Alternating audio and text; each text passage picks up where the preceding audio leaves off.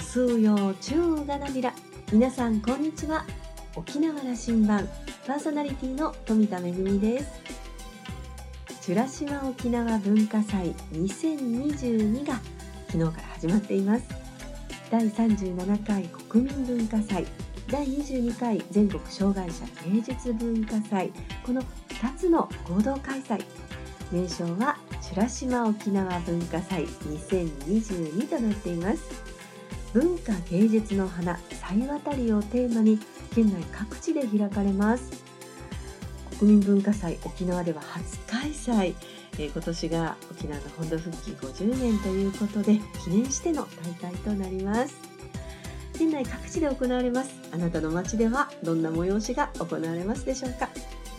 美ら島沖縄文化祭2022は昨日から始まっていて11月27日まで行われます。さあ沖縄羅針盤今日も5時までお届けいたします。どうぞお付き合いください。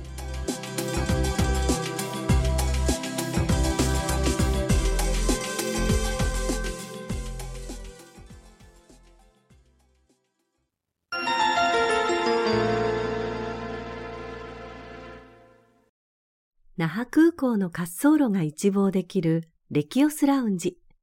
先週に引き続き、レキオファーマ株式会社代表取締役社長の奥絹子さんをお迎えしました。おしゃべりのお相手は、ラウンジ常連客の島田克也さんです。奥さんは1946年生まれ、糸満市のご出身です。県立糸満高校を卒業後、琉球大学に進学。在学中には台湾の大学での語学留学も経験します。大学卒業後に貿易業を起業。1980年からはクラブ春の経営を始めます。1988年頃に中国で販売されていた自疾患治療薬の存在を知り、1991年に医薬研究開発会社株式会社中薬研を設立。2000年に現在のレキオファーマ株式会社に社名を変更しました。吉富製薬、現在の田辺三菱製薬株式会社に共同開発者として参画を仰ぎ、ついに2004年、厚生労働省からジオン中の製造承認を取得、翌年に発売を開始しました。ジオン中開発の実績を評価され、経済産業大臣賞を受賞。2006年にはウーマン・オブ・ザ・イヤーのリーダー部門を受賞しています。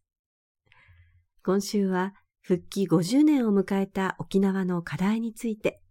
奥さんの提案があります。それではどうぞ。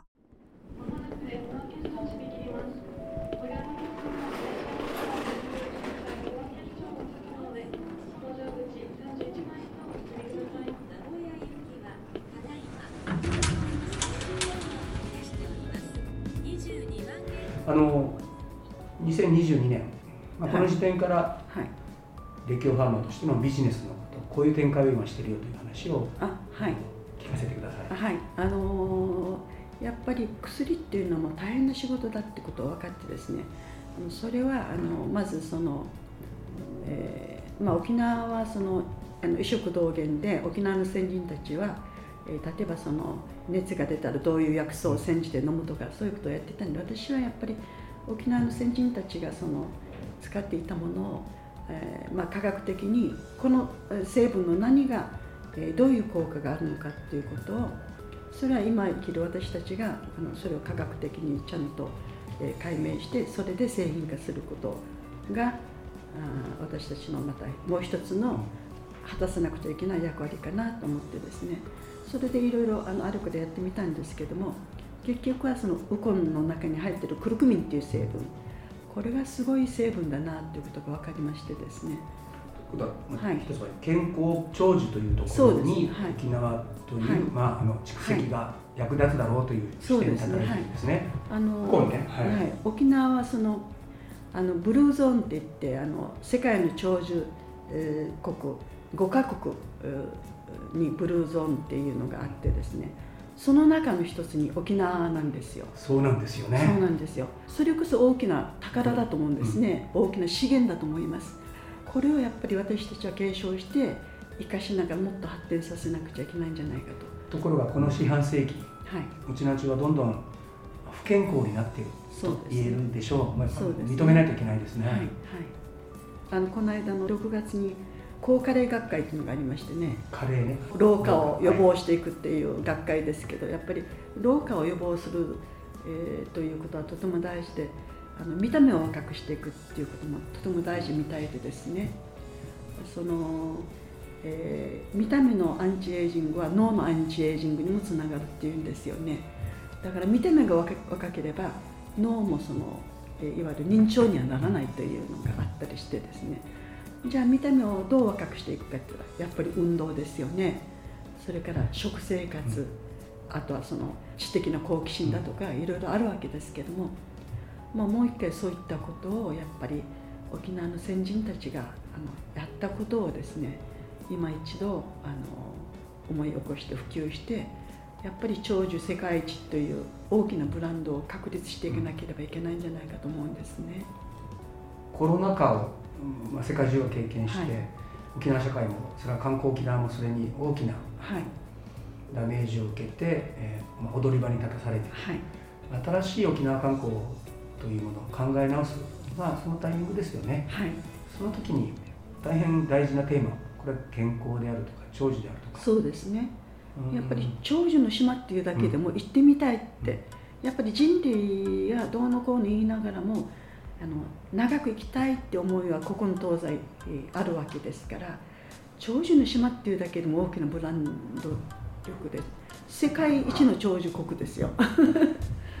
すごいと思いませんか、うん、日本は世界一なんだから、はい、その中でも一番であればそれはもう世界一になるわけそうですね沖縄が。はい。でしたね、あのそしてその中でもあの課題として抱えている高齢社会において認知症というのがすごく今あの課題、ね、問題なわけですね、ね。はい、そこに着眼なさってますね。はい、あのやっぱり脳が元気であればあのいろんなことを解決できると思うんですけども、うん。やっぱり自分が自分で亡くなった時っていうのは周りの人もみんな巻き込んで、えー、行くわけですよね。だからみんなが健康でいるってことはやっぱりその脳が健康であるってことはとても大事だと思うんですよね。このテーマで商品化なさったのが、はい。えー、そうですねメモリはい。それはそのクルクミンが持つ力と、うん、もう一つはその普通にあるビタミン類なんですけどもね、例えば葉酸とかビタミン B12、B6 をですねある程度の数量を入れるとですね、まあ、あのその認知症になるあの、えー、ののタンパク質があるんですけども、うん、一つはあのクルクミンでもう一つはこのビタミンあの B 群で解決していくという両方狙いなんですよね。これはいつあのもう商品化なさっていえもう商品化してあの販売していますけど、はい、認知症ってみんなえって引いちゃうんでですね、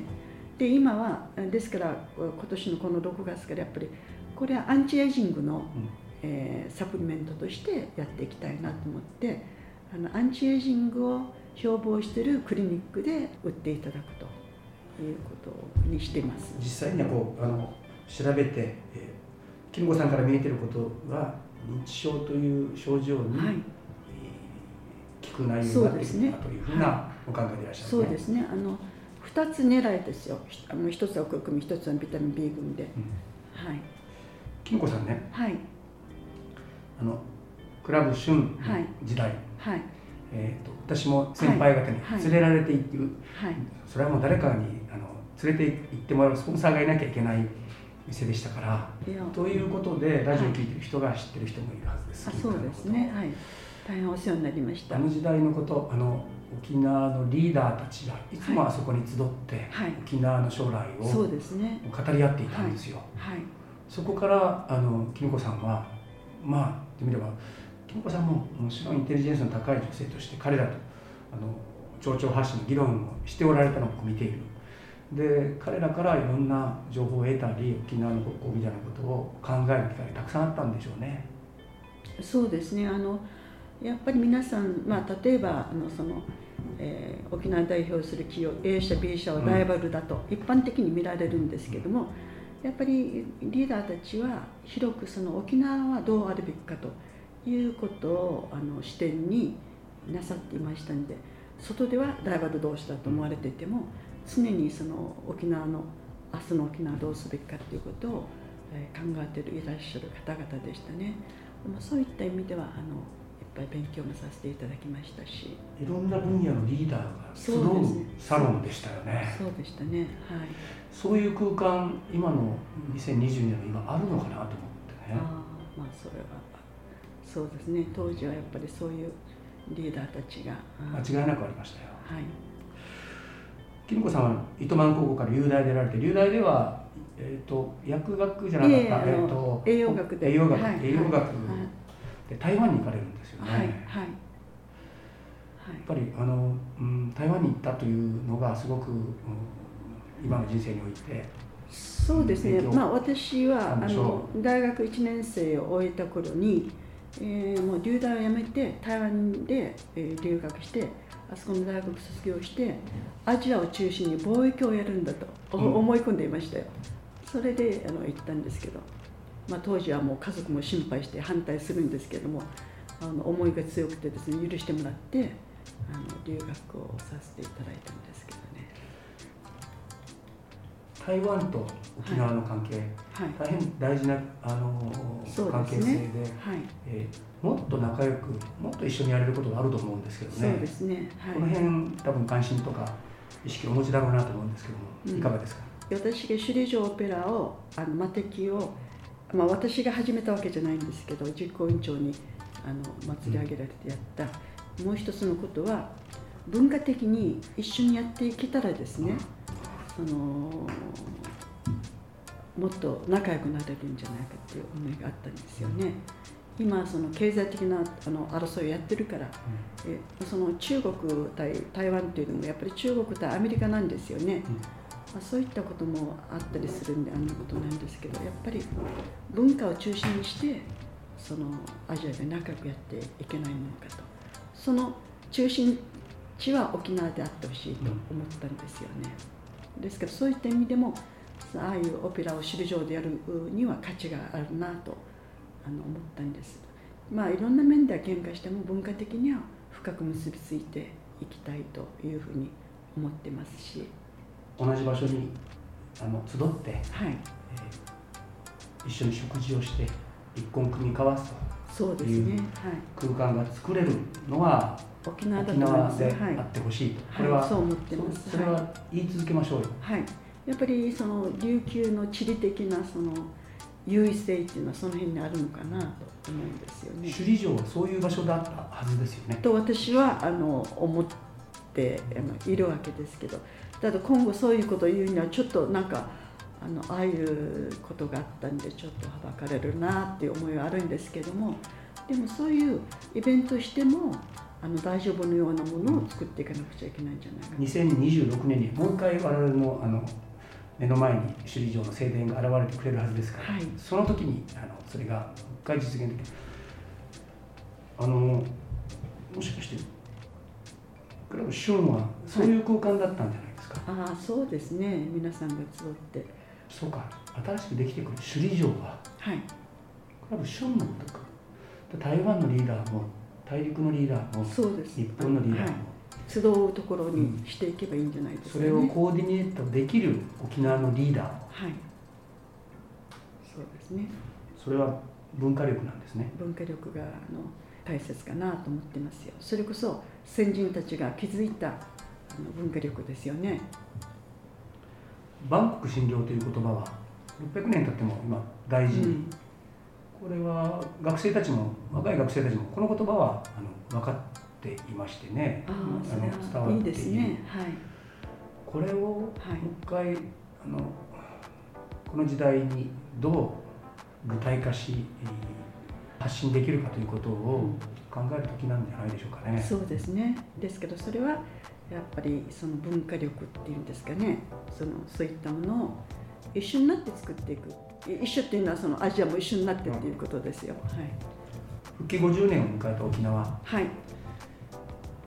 金子さん今の沖縄社会どういうふうに見ておられます？例えば子ども貧困の問題であのやっぱりその教育をそのその受けたのと受けないのとではさっき申し上げた健康長寿につながっていくわけですよね。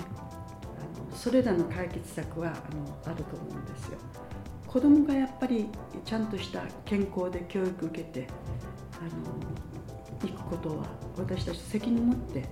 あの未来の沖縄につなげていけることなんですけども例えば学校で朝食をとるブレイクファーストをあの学校小学校中学校でとる、うん、それをやっていけたらですね私は子ども貧困の問題はある程度解決できると思うんですよ。朝食は必ず学校でとるっていうそれはそんなに大きなお金はかからないですよ。ブレイクファーストをあの、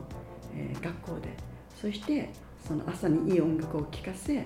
まあ、30分ぐらいのまた学習もさせ、えー、で1日の栄養は朝食と昼食でとっていくと。で子どもたちはそうすると健康な沖縄を背負っていけるような子どもたちがいっぱい生まれてくると思うんですよね。だからこれだけ格差が起きてしまった社会を、はい、我々作っちゃいましたからね、はい、これどうにかしないといけないです、ね、ですからね。あの子ども食堂とかいろんなものは、うん、まあ、いろんな組織でどっかで学習の場を作るそれもねじゃあどの地域にどのくらい作ればいいのかっていうのがあったりするんですけど学校でブレイクファーストは学校でっていうことになると全員が朝早く学校に行きそしてその中にはとても美味しいおやつを必ず一品入れておく、うん、もう朝起きてあれ食べに行くぐらいの。そそこであの朝の挨拶から始まって健康で食事もしみんな一緒に食事もし、えー、上層教育もしそういったことはそのことによって私はあの子ども貧困の問題っていうのは解決できるんじゃないかと思っているんですよね実は。ですね、はい、その起こしてしまった格差を、はい、そこのところだけはしっかり、はい、あのみんなに広くあまねく提供することによって、はい、子どもたちは健康でね、はい、明るい子どもたちが育っていきますよ、うん、ブレイクファーストを学校でやる。それだけでですねとても大きなあのいい効果を生むと思いますよ、確信があります私は。初めて聞きましたけど私これあの推進者の一人にお願いします。大学で教えていらっしゃるしぜひそれを一つモデル校を作っていけばですね、うんうん、あのいいと思うんですよ。そして広めていくという。朝ごはんって大事ですよね。はい。いい話を聞かせてもらいました。新しい時代の沖縄社会を作っていきましょう、はい、2026年の首里城が出来上がってくるまでにやれることが僕はたくさんあると思っていて、またご一緒させてはい、ありがとうございました。よろしくお願いします。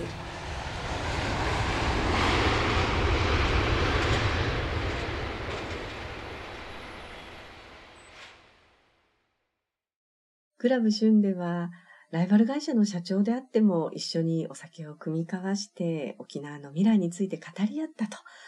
再建される首里城にも国や地域としてはライバルであっても世界のために集って語り合う。そんな場になってほしいという思い、共感しました。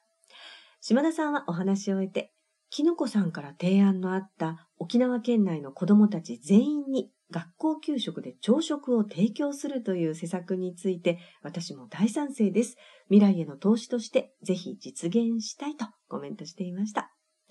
今週のレキオスラウンジは、レキオファーマ株式会社代表取締役社長の奥絹子さんと島田克也さんのおしゃべりでした。来週のレキオスラウンジには、沖縄ハワイ協会会長の大城博さんをお迎えします。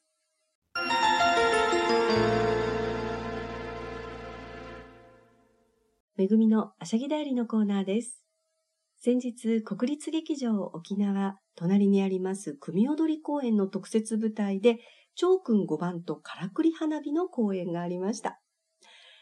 今年は沖縄が本土復帰してから50周年なんですが、組踊りも、えー、国指定になって重要無形文化財になって50周年という記念の年なんですね。玉城長君の5作品、いわゆる長君5番、終身金入り女物狂い、高校の巻、メカルシー二道敵討ち一挙連続上演ということで、えー、私はですね、3日間コンプリートしてまいりました。残念ながら初日はですね、ちょっと雨が降ってしまいまして、劇場に移動しての公演となりましたが、2日目、3日目は星も見えるぐらいで、夜風に吹かれながら、とても贅沢な時間を過ごしました。5作品と、そして、いりこ踊りという和歌集の踊り、さらにはですね、からくり花火の復元もありました。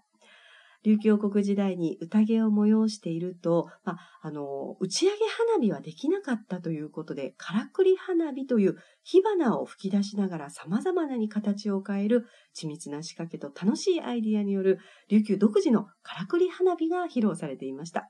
今回復元されたのは四輪車という花火で、導火線に点火するとまず石橋が現れて明かりが灯ります。中空に浮かぶ屋根の下に車が現れて、中に羽打ち輪を持った儒学者が座っています。石橋の上を四輪車が火花を散らしながら車輪を回転させて疾走します。これがものすごいスピードでびっくりしました。えー、受学者が忙しく働いて琉球国に学問が行き渡らせていることを表す内容となっています。この花火の模様、国立劇場沖縄のホームページで期間限定動画が配信されていますので、ぜひご覧ください。来年1月22日、旧正月までの期間限定配信です。めぐみのあさぎだよりのコーナーでした。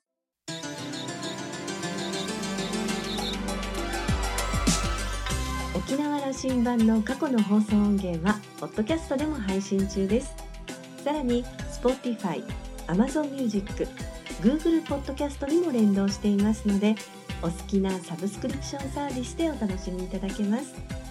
各サイトで沖縄羅針盤と検索してください。沖縄羅針盤今週も最後までお付き合いいただきまして一平二平でビルそろそろお別れのお時間ですパーソナリティは富田恵でした。それではまた来週。